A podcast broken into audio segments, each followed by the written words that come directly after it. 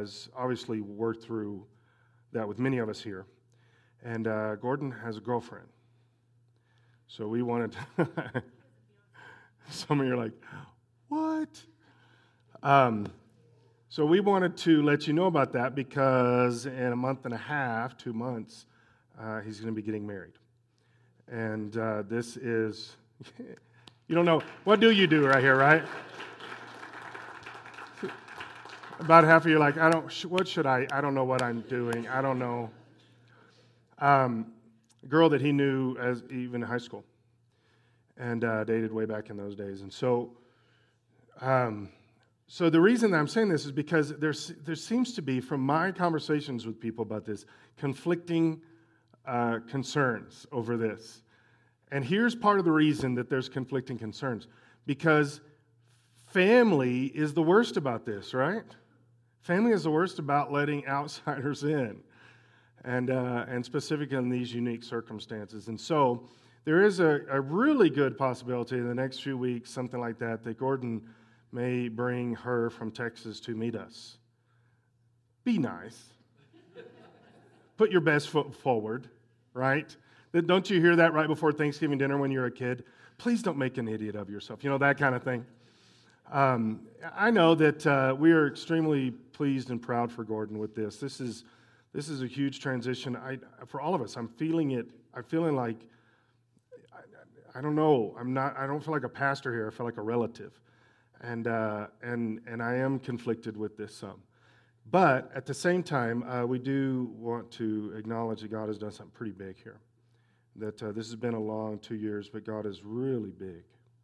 And then He does a lot, and He can do some things. You know, when, we, when we're reading Philippians, that the peace of God goes beyond our natural understanding. These are those moments when you recognize this is, I can't process this stuff naturally.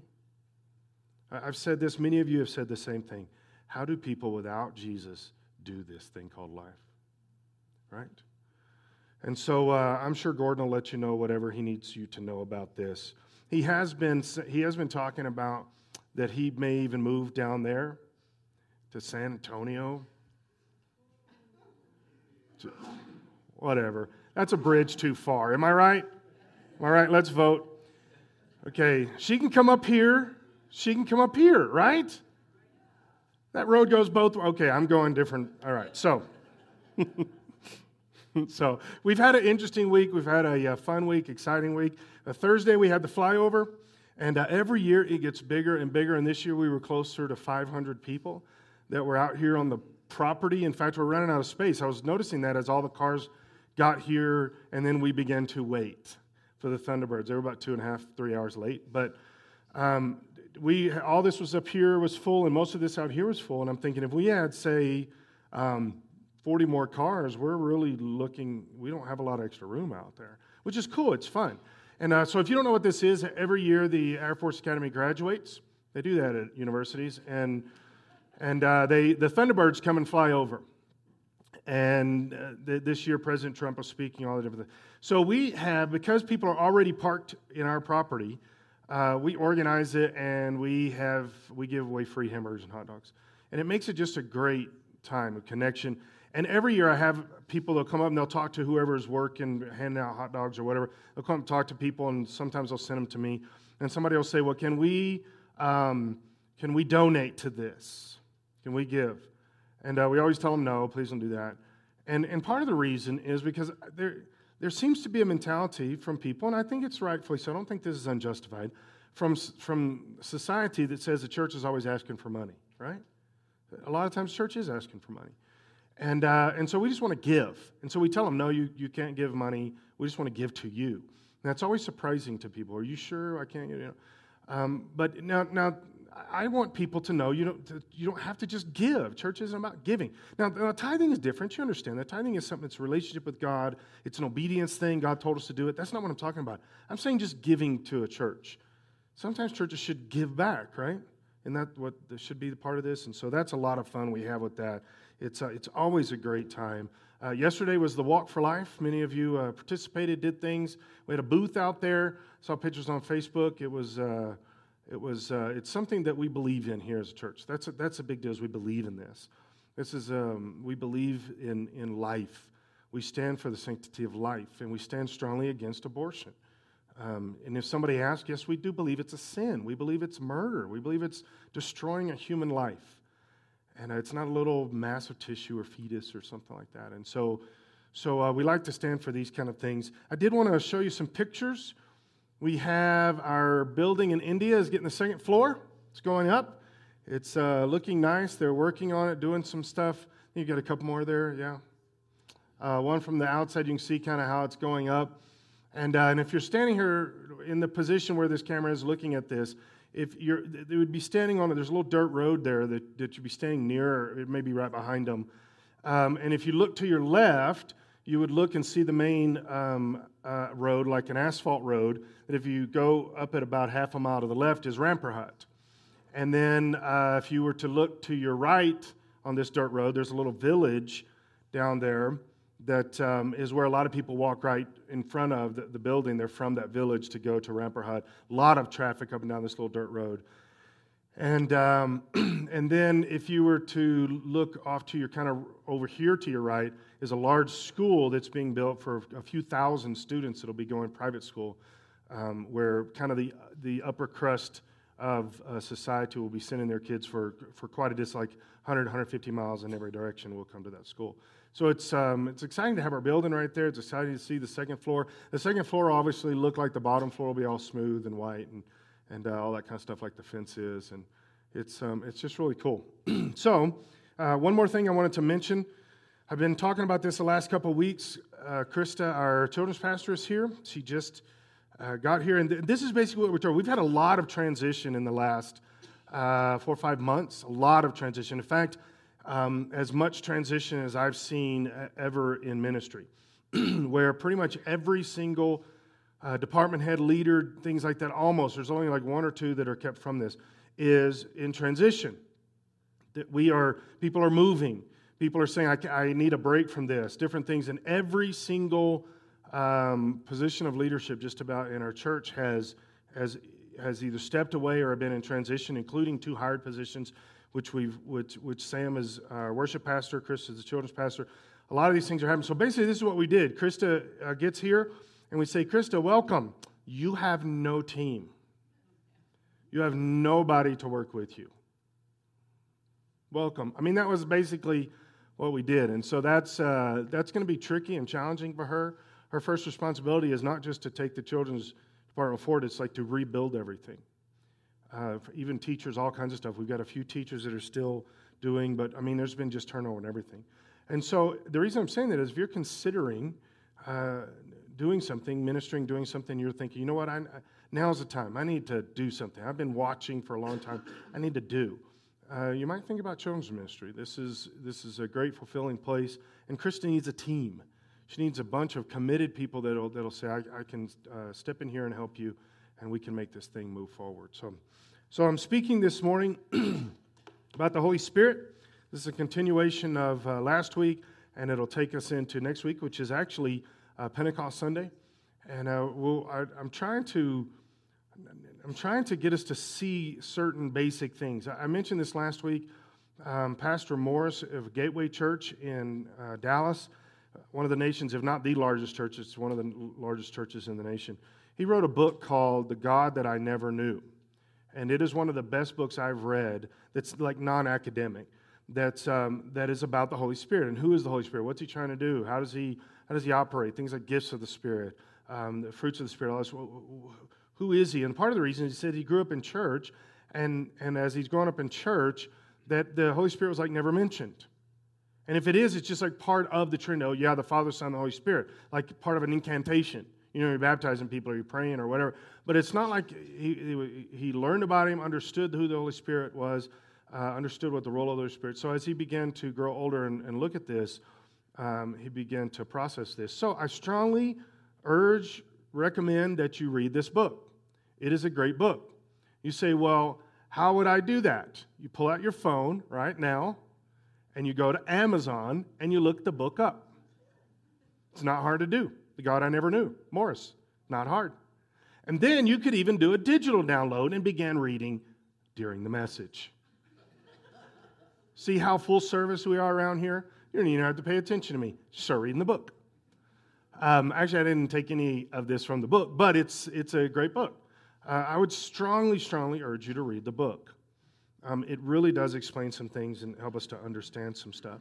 So, in, in looking at this and kind of the mentality of the God that I never knew, um, when I was growing up, that's not how it was. I grew up in Pentecostal churches, so we talked about the Holy Spirit a lot. And, uh, but, but it was still almost like um, it was still almost like we did it in secret because it, it, it was like he was a pariah or something, and and uh, we were we knew all about the Holy Spirit, but nobody else did, kind of thing. So we kept him secret, and uh, and then some of that wasn't even accurate about what I was learning. But but it's interesting how we can take the power of the universe, the power that that that empowers humanity, that says the power that raised Jesus from the dead. The Holy Spirit is that power. He's the supernatural power of the triune God is. Doesn't mean that God and Jesus are not powerful. They are, they are all powerful. But we don't see where they have a role of actively doing stuff like the Holy Spirit does. God's kind of the judge, Jesus is the word, and the Holy Spirit is the one who does the stuff. God is the final authority. Jesus is the word that brings it into action, and the Holy Spirit brings it about, makes it happen. And so he is the power of, uh, of, the, the, of Scripture. He is the power that wants to empower us, fill us with power. We see where the New Testament church was totally dependent upon the Holy Spirit, completely dependent upon the Holy Spirit. And that's interesting to me because he, he is so active in the New Testament church that, that it's not like um, there was the church and then there was the Pentecostal part of the church. That did not exist. All of the church was Pentecostal in the New Testament. All of it was Pentecostal the first, first couple hundred years.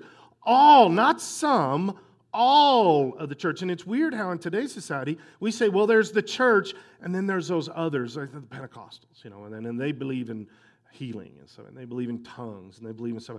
That was all of the church. Anybody in today's church that does not believe that's a necessity and is actively part of their existence would have been the outsider in the New Testament church. They would have been the ones like uh, Acts 17 ish, where, where um, Paul comes to these people and says, Hey, you guys been filled with the Holy Spirit? And they said, We don't know what you're talking about. And he looks at them like, You're the only ones. They said, We don't know. We left Jerusalem. This I'm explaining how they're saying it. We left Jerusalem between John the Baptist and the, and the crucifixion, and so we understand a, a salvation of repentance, but we don't know what this Holy Spirit thing you're talking about. He says, Well, you need to be filled because you are way behind. They're filled with the Holy Spirit. They were an anomaly, they weren't the norm. And it's weird how in today's society, We've pushed the Holy Spirit off into a corner and not let him be active, not let him be powerful. And he is literally the power of the universe. And I know I've been beating this to death over the last six months, but the church is dying in America. It is dying. It is getting smaller and smaller and smaller. And the scripture says in the last days, you're going to have a form of godliness, but no power. Power is what keeps the church alive. Power is what makes the church move forward. It wasn't, it's not about church growth things or structure or organizational systems or who the latest book of big church or small church or organic church or active church. I mean, all the different things going on out there. And with all of these things, all the resources, all the, the, the conferences, everything we've got going in the United States, the church is getting smaller and smaller and smaller. When does somebody go, maybe, just maybe, all of that stuff's not working? Just maybe. When do we just keep doing the same things over and over and over and, and it's producing the same results? Negative. When do we just go, okay, wait, how did they do this in the New Testament? Jesus said, don't leave Jerusalem until you've been filled with the Holy Spirit. Don't leave Jerusalem until you've been anointed with power, till you've been baptized, till you've been empowered with the Holy Spirit. And then you can be the church you need to be. When do we get to that? in America's church. We're, we're, we, we don't realize that we're desperate for this. We don't realize this. Well, we are. We don't even know it, but we are desperate for this. Acts chapter 2, verse 16. This is, this is uh, after they, in the first few verses, they're filled with the Holy Spirit, and then they, these people come up and they're seeing what's going on and they're hearing what's going on. And, and it talks about they start in the upper room, but there's some legitimate argument that says that somewhere between that and when they were actually filled, they, they left the upper room and came down to like the colonnade or something in a more public place. Because if they were still in the upper room, all of the next scriptures don't seem to make sense. They're, they're, they've somehow arrived in public, okay? And uh, so they're, they're filled with the Holy Spirit, and uh, all these people are coming up, and there is a there is a uh, spiritual thing going on that has uh, emotional and physical implications. These people are so overwhelmed by the power of the Holy Spirit that they are, um, you can tell physically, according to the way they're being described, as they are acting drunk. Okay? Um, they're also speaking in all kinds of different languages, about 16 different languages that we can see through Scripture that it talks about, many different languages from around the world. And these are people that can't speak in those languages. So, all the other people that are standing there that do speak these languages, they look at them and say, How are you doing this? How are you speaking that language? You don't know that language. You don't know my language. You don't know my language. And all these different people are they're amazed by this. Now, here's the interesting thing. Again, this is so different. When, when in American church do we stop long enough, open our eyes, and say, wait a second, these aren't the same thing? What we have as church today and what is being described in Acts chapter 2 are not the same thing. What's being described in Acts 2 is supernatural. It's powerful. It's beyond physical. They're speaking in other languages. They're overwhelmed physically, mentally, emotionally by the power of the Holy Spirit. And we act like in today's church, ah, that's the same thing we're doing. Really? When's the last time somebody in here busted out in a language that you knew that you knew they didn't know? When's the last time? When was, when's the last time somebody was so overwhelmed by the Holy Spirit that all they could do was just lay down on the floor and cry? Or they, they literally looked like what was describing, they looked like they were drunk. This is what these people are. And by the way, that scares most of the church to death. Just what I, just a little bit that I talked about right there. And that doesn't include a lot of other things in the book of Acts. Just this little part of, of verses 1 through 15 of Acts 2 uh, scare the church to death in America. Scared to death that somehow God would be bigger than us. And here's, here's part of my deal is, well, I guess the church can just keep holding on to being as small as us. It's, it's killing us. We're dying, but let's hold on to it because at least we're comfortable. And he's describing some. So these people come up to Paul, uh, Peter, and they say, Peter, are these guys drunk? What's going on? And uh, well, they're asking everybody, and Peter steps forward because that's Peter. Peter steps forward and he begins to preach a message. Now, again, I don't, I don't have this, we're, we're jumping in right after he says this, but again, I've said this before. This is one of my favorite lines in the Bible. It's just a funny line to me that when they come up to Peter and they say, Peter, are these guys drunk? And he says, No. He should have just stopped there, in my opinion. No, let me tell you what this is. He says, No, it's only nine o'clock in the morning. like if it's two in the afternoon, these guys are all bombed. But at nine, it's the Holy Spirit. I know that's not what he's saying, but doesn't it sound like that when he goes, No, it's, it's only nine? Um, so he says, then he gets up and he preaches a message, the very first message ever preached under the anointing of the Holy Spirit and the empowerment of the Holy Spirit. There's many times when the Holy Spirit prompted people to speak messages uh, in Scripture, but John describes it as the Holy Spirit was with them and now he's in them with them messages are different than in him messages. And Peter gets up and he speaks the first in him message. Holy Spirit is empowering. And he says, in verse 16, no, talking about are they drunk or whatever. No, what you see here happening was predicted long ago by the prophet Joel. And I talked about this last week that this is, when he quotes Joel here, he is saying, I, I believe he's they knew what was going to happen. I, I, again, maybe this is just because I heard this growing up a handful of times and it stuck, but maybe you didn't ever hear this, but I always heard that the disciples had no idea what was about to happen. Zero idea. I just don't believe that. When I read scripture, I believe that they were told. Jesus tells them, he, he gets up on the mountain, he says, Okay, now go to Jerusalem and wait there. And they're like, What's going to happen? He says, I'm not telling. Secret. Well, how will we know? You'll know. Peter will tell you. Now, that's not what it was. I believe he was telling them. We see where he describes some of this stuff ahead of time. So, and the idea, I heard this, this was years and years ago. I heard somebody say, well, Jesus never talked about speaking in tongues. That's something that Paul made up later. Really? Because Jesus said in Mark, well, he said it in all four Gospels, this is the most uh, plain one. He said, Go preach the gospel. These signs will follow you. One of them is speaking in tongues. Jesus said that. It's weird how we can come up with things in the church, just come up with it. So, so Jesus explains all this. I believe that even Peter getting up talking about this is proof that they knew a little bit about what was going to go on at least, and I think probably quite a bit. And he says, Joel prophesies, in the last days, God said, I will pour out my spirit upon all people.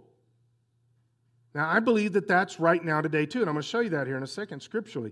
But Jesus tells them then, but he tells us also that we are part of this. He will say, he says, I will pour out my spirit upon all people. Upon which of us in this room? All of us. We decide whether we uh, embrace that or not. But, he's, but, the, but the Holy Spirit is right here waiting to do a lot more with you than you have allowed Him to do. That's all of us. I'm not saying, uh, you know, holier people have allowed Him to do everything. That you, You're never going to get to the point where you're doing everything the Holy Spirit wants. He's always got more for you. He's always got better plan. He's always got bigger picture, more anointing, more boldness, more empowerment, more compassion. He's always trying to do more with you as you allow Him. So that's where we have to do is okay, I'm going to allow him. That's what we've been talking about on Wednesday nights the last quite a few weeks is choices, the different choices people make in Bible. Why did they make them?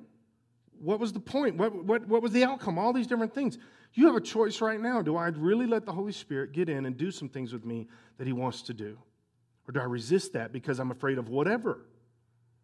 I'm afraid when I was a kid, I was afraid. I saw people sometimes st- uh, sit at the front of the church on, at an altar or something and just weep and cry and pray. And I was scared to death that somebody would see me cry like that. I was scared to death. In our family, you didn't cry. I was scared to death that somebody was going to see me like that, you know, and snobbering and all that kind of stuff. And, and uh, I, I didn't want that. And so I resisted the Lord, I resisted the Holy Spirit because I just knew that's what, that's what he wanted to do with me. I never thought that might actually be a side effect. What he's doing is actually much bigger, much different. I really thought that God just wants to make me cry. Not going to do it. Guess what? I succeeded in resisting him for a long time. I was successful. I hope you are not successful. It's weird how we come up with these things. He says, I will pour out my spirit upon all people. That's you and me. Your sons and daughters will prophesy. How many of you in here are a son? I'm a son. How many of you are a daughter? Some of you raise your hand on both. Come talk to me afterwards.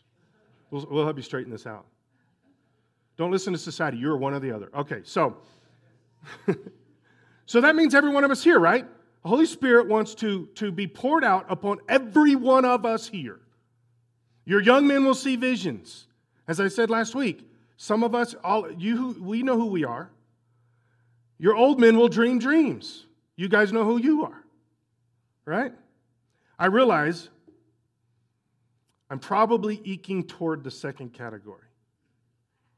You know what I'm saying? I've been a Christian a long time, been on this earth a long time. I'm eking another 10 to 15 years, and I'm probably going to be dead right in the middle of that second category. And I'm going to dream dreams. You know, I'll tell you something.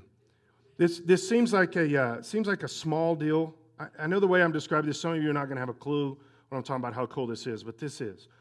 When I hear this, and oh, your old man will dream dreams, that's an exciting thing to me because I want God. You know, he's talking about spiritual dreams, right? Spiritual vision, spiritual dreams. He's not just saying, you know, you you you dream that you were uh, flying, that kind of thing. It, this is spiritual dreams that have spiritual context to it. But this is exciting for me because I haven't dreamed in years and years and years. In the last two or three weeks, four weeks, I've had a lot of questions about this subject because I got a CPAP machine. Now, you guys don't, if you don't know what that is, it helps me breathe at night. It's a little thing that goes around my nose and helps me breathe. And I, for the first time in years and years and years, I am sleeping soundly and deeply. If you don't go into uh, to REM sleep, you don't dream. I didn't process this. I haven't dreamed in years. I haven't dreamed in years. Anybody that I talk to that, that has a CPAP and they found out I got one, that's the first question they will ask me. Have you been dreaming a lot? Like crazy dreams? Yes. I've been dreaming. I'm a dreaming machine. It's like Hollywood's going off in my head. I'm dreaming about everything you can imagine, and most of it makes no sense whatsoever. But I'm just excited because I haven't, I didn't realize I haven't dreamed in years. I didn't realize because I hadn't slept in years. So now all of a sudden I'm sleeping. In fact, a couple times over the last couple of weeks, Linda will roll over and like tap me on the shoulder because she wonders if I'm alive. Because why? I'm asleep and I'm not making noise. Normally, I'm like a bear. you know, that kind of thing going on. She's comfortable sleeping beside the bear. In fact, she told me that uh, told me at least a, a, dozen times over the last few weeks, you know, I really do miss that snoring. What is wrong with you? I miss it. Okay, whatever. So when I read this, your young men will see visions, your old men will dream dreams. And I know that I'm probably getting closer to that old man category. This idea of dreaming dreams I'm already excited because I'm dreaming again. But the second thing is, God, let's do this together. You promised it. Speak to me while I'm asleep. Speak to me while my mind is resting and, and I've been dwelling on you. I go to sleep reading your word. Speak to me because you want to give me dreams. Your word says it. Give me dreams. How cool is that? Literally, I'm not overdoing this.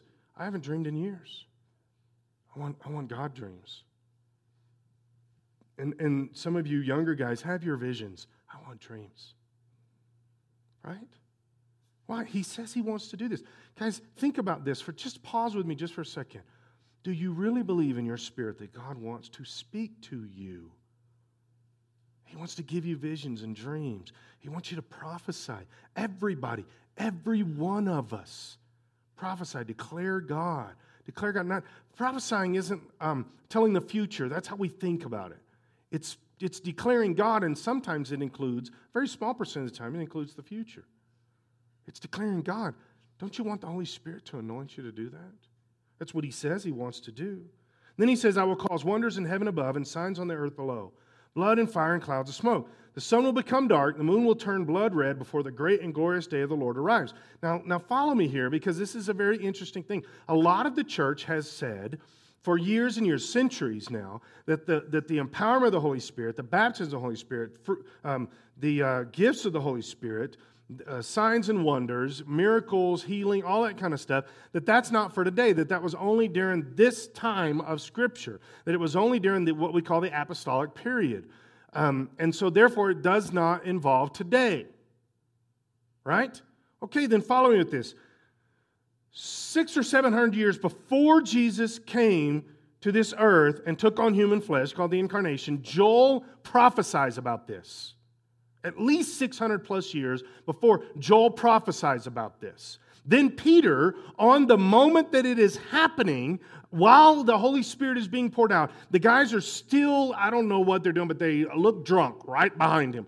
While, while it's happening, uh, Peter gets up and says, This is what Joel prophesied 700 years before. It is happening now in your sight. And he says, In the last days, this is going to happen. So we know that the last days includes the day that Peter said it because he quotes Joel and he says, This is what you're seeing. And it says, In the last days, this will happen. And then he, he has two sentences here, two, two verses, a few sentences here that talk about something that a casual read of the New Testament will reveal to you that he's talking about something that is in the book of Revelation that has not happened yet. He's quoting stuff from Joel 700 years before, saying it's happening now, talking about the last days, but he's describing something in the book of Revelation that has not happened yet. So, a casual, not a deep theological study, a casual study would say two basic things that what Joel prophesied started on that day and apparently continues until after our time frame today because the book of Revelation has not happened yet. He's describing stuff that hasn't happened yet that John describes in Revelation. So to, to, to casually look at this, it must be for today as in the exact same strength or importance that it was the day that Peter said it, because Peter anchors it right there to that day and says it's right now. What you're seeing is right now. Oh, and by the way, it's going to be this stuff that we know now, 2,000 years later, still has not happened. So it's continuing. So we are in the last days right now. You, that, you have to agree with that. We're in these last days. Now, do, how long, do, do I know how long it's going to take? No, nobody does. It could be another, it could be a year. It could be, the, the book of Revelation could happen right now. Um, or it could be another 500 years.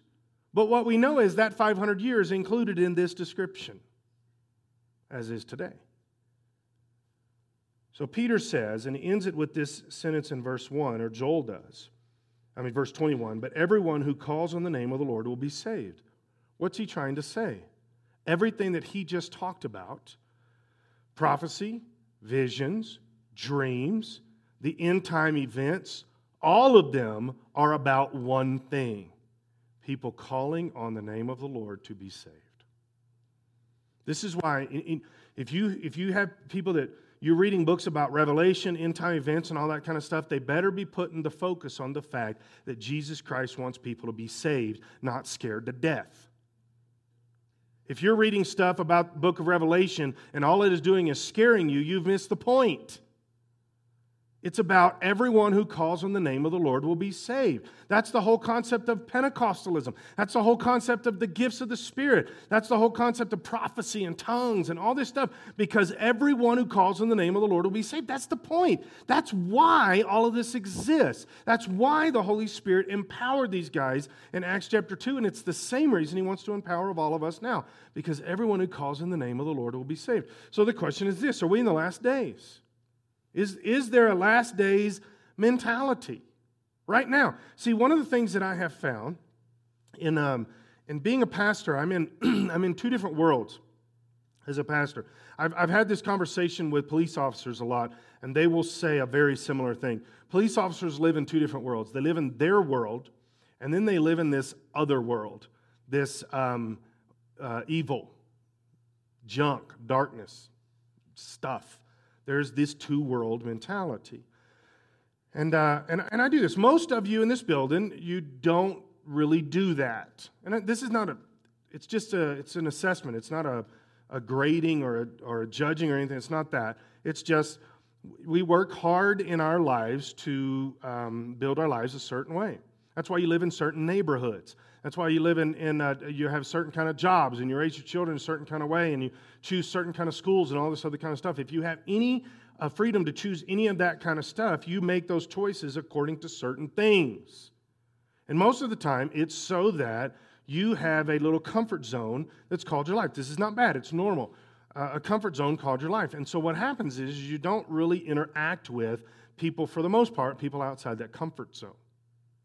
Okay? This is one of the reasons that I've noticed that, that the uh, church, one of the reasons church struggles in some ways is because when people in the church are really going through difficult situations, they don't really feel like they have the freedom to turn to church people sometimes because everybody else is trying to put the same foot forward that says, This is my life. And if you dip your toe into something that's not of the church world thinking, you feel like you're an outcast.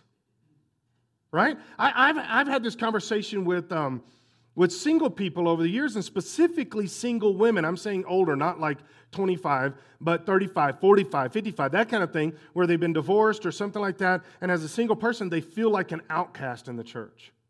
They feel like they're different than everybody else. Because, well, everybody else is, it's about family and kids and all this other kind of stuff it's, it's interesting. Now, I don't see it that way, and I know most of you would not see it that way. You, if somebody came up to you that was in that category and, you, and they said something like that, you'd be like, no, we, we're all one family. We love each other. But that is the way it is perceived sometimes. And so we have this, this mentality of Christianity, and we don't get outside of it so much. And so what happens is we begin to think that that's really how the world works. And it's not how the world works. There's a lot of evil in this world. There's a lot of darkness. There's a lot of negativeness. There's a lot of pain and attack um, from people to people.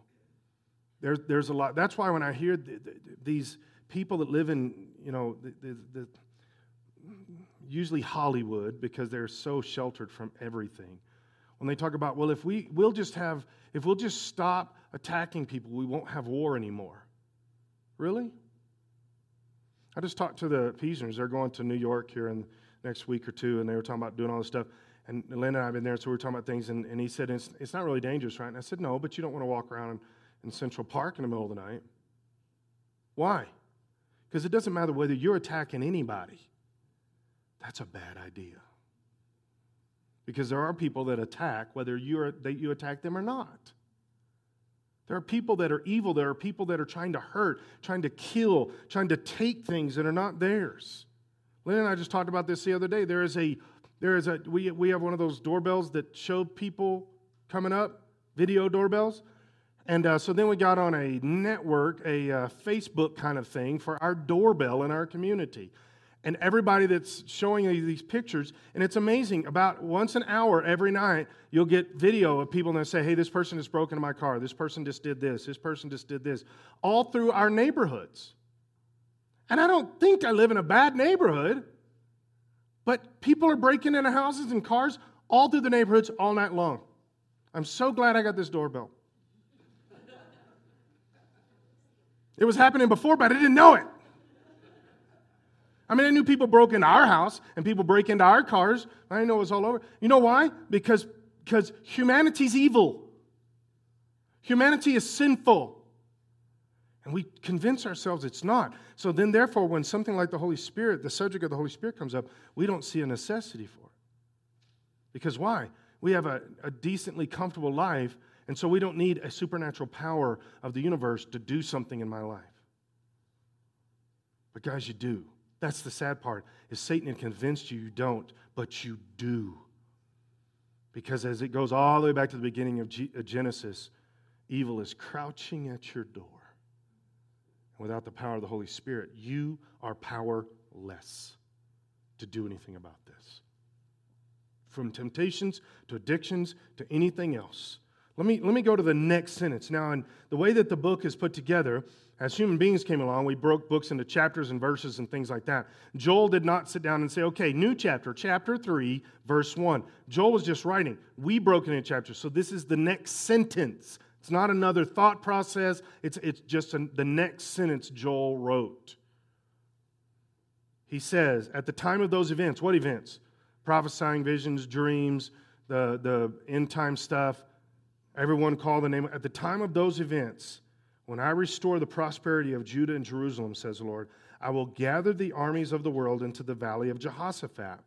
There I will judge them for harming my people, my special possession, for scattering my people among the nations, and for dividing up my land. You understand what he's talking about here, right? This is the Battle of Armageddon he's talking about. This is serious moment that he's talking about.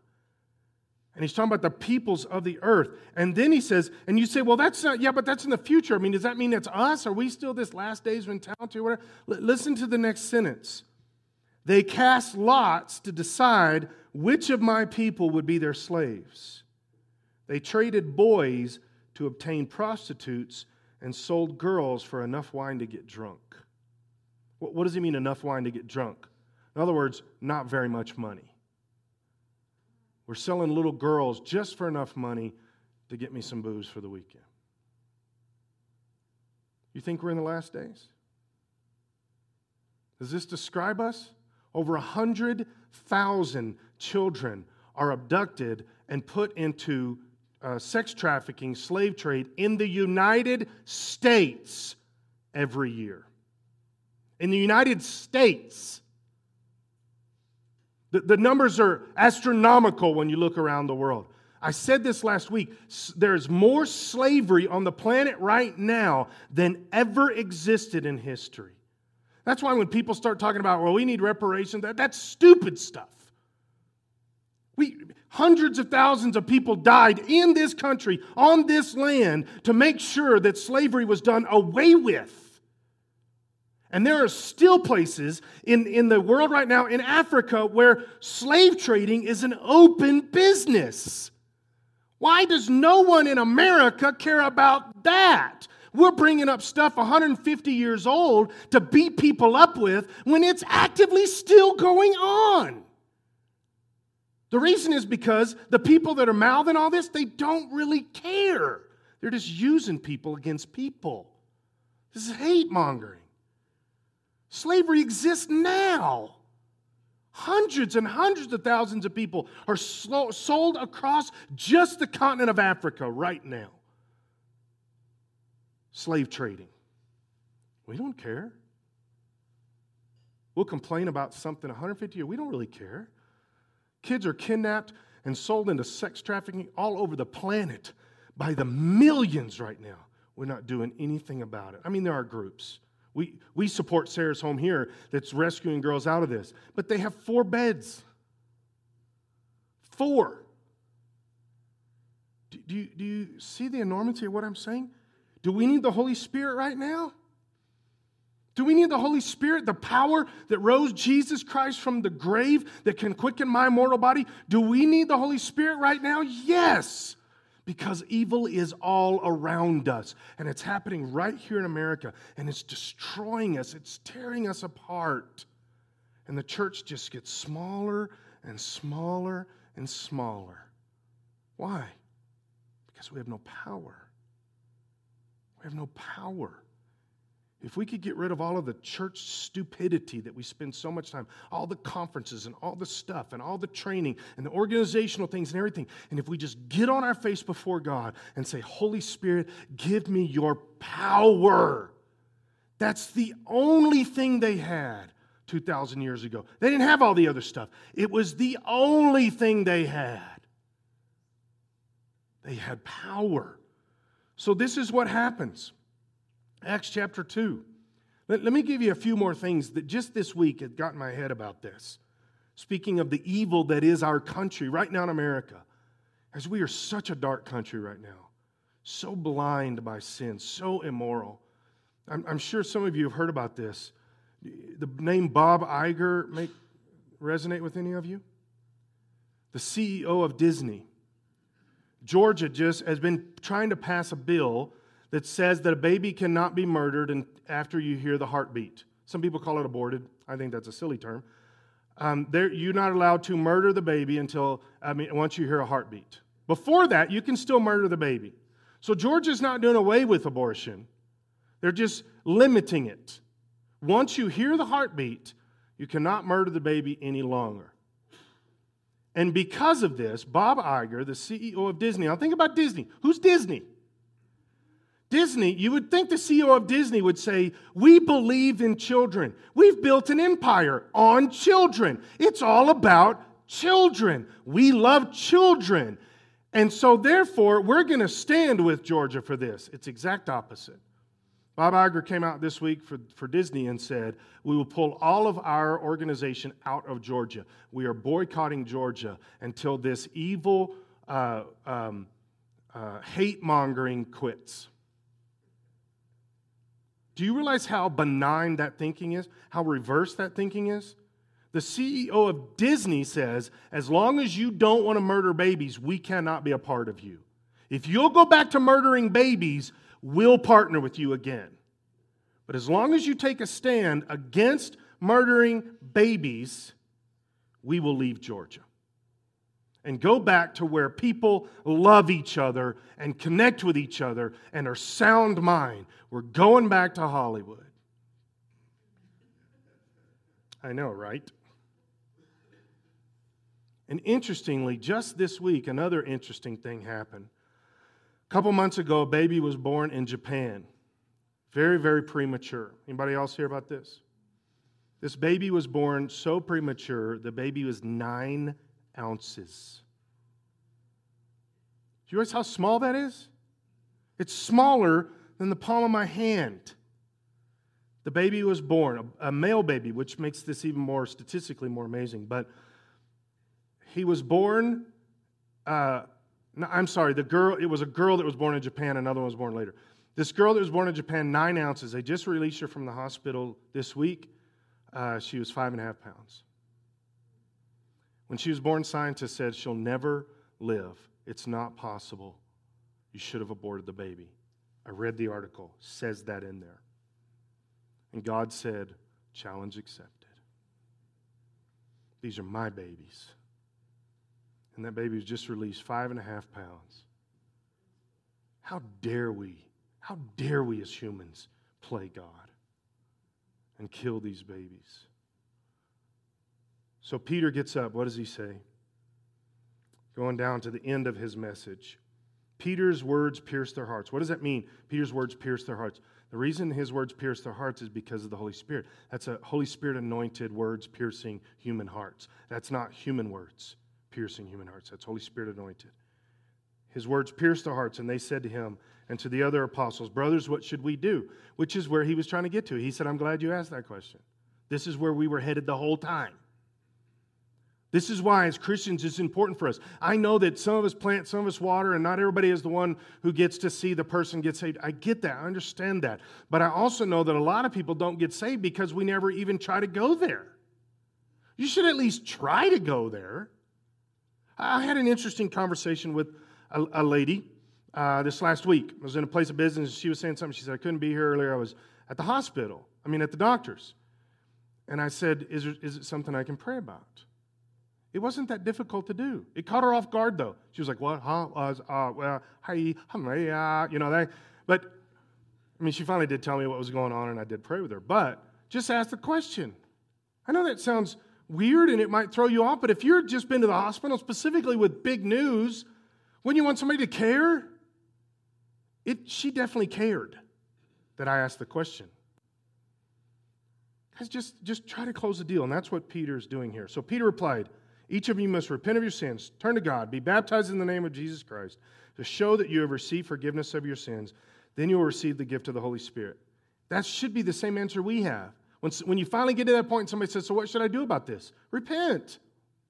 Ask the Lord to forgive you. I said that to a guy in, in the airport a few years back. we I've been talking to him about all this stuff, and he said, So what should I do about this? And I said, Why don't we pray? He said, Okay. And I said, You need to ask God to forgive you. He was taken aback a little bit by that sentence, not the way you think. Your first reaction would be, yeah, he would probably be a little offended. What do you mean I got to? That's not what he was saying. He, was saying, he said, really, is that all? And I said, well, let's start there because it's much bigger than you think. But yeah, that's all. Just repent, turn to the Lord. Okay, so he said, This promises to you and to your children, even to the Gentiles, all who have been called by the Lord our God. Then Peter continued preaching for a long time strongly urging all of his listeners save yourself in this crooked generation. So, after he preached a whole message, after he had a time of prayer, after all this stuff, he preached a long time again. Just throwing that out there. Those who believed what Peter said were baptized and added to the church that day. 3,000 in all. Not everybody believed, not everybody was added to the church, but at least 3,000 of the massive crowd that was there got saved that moment. Because of what? The Holy Spirit pierced their hearts with Peter's words. I want that kind of words coming out of my mouth. I want Holy Spirit anointed, soul piercing words coming out of my mouth. And I know you do too. We've got to have the Holy Spirit. We've got to. The, the four things he said repent, turn from your sins, be baptized, is talking in water, and filled with the Holy Spirit. Acts chapter 2, let me go back to this and read two verses to you, verse 17 verse 21. He starts off by saying, Joel said this In the last days I will pour out my spirit upon all people. And he ends that thought with, Joel ends that thought with, and everyone who calls on the name of the Lord will be saved. Guys, that's why we need to be empowered. That's the reason. Would you stand with me? We're closing a little early this morning. A couple basic reasons. One is because I'm planning on preaching another message after we pray. Because Peter did, why can't I? No, because everybody, Linda preached recently, Josh preached recently, and everybody comes up to me and says, You know, they got out so early. Bringing it home with the music, making sure. okay, guys, here, here's what we need to do with this. I'd like our prayer partners to come forward.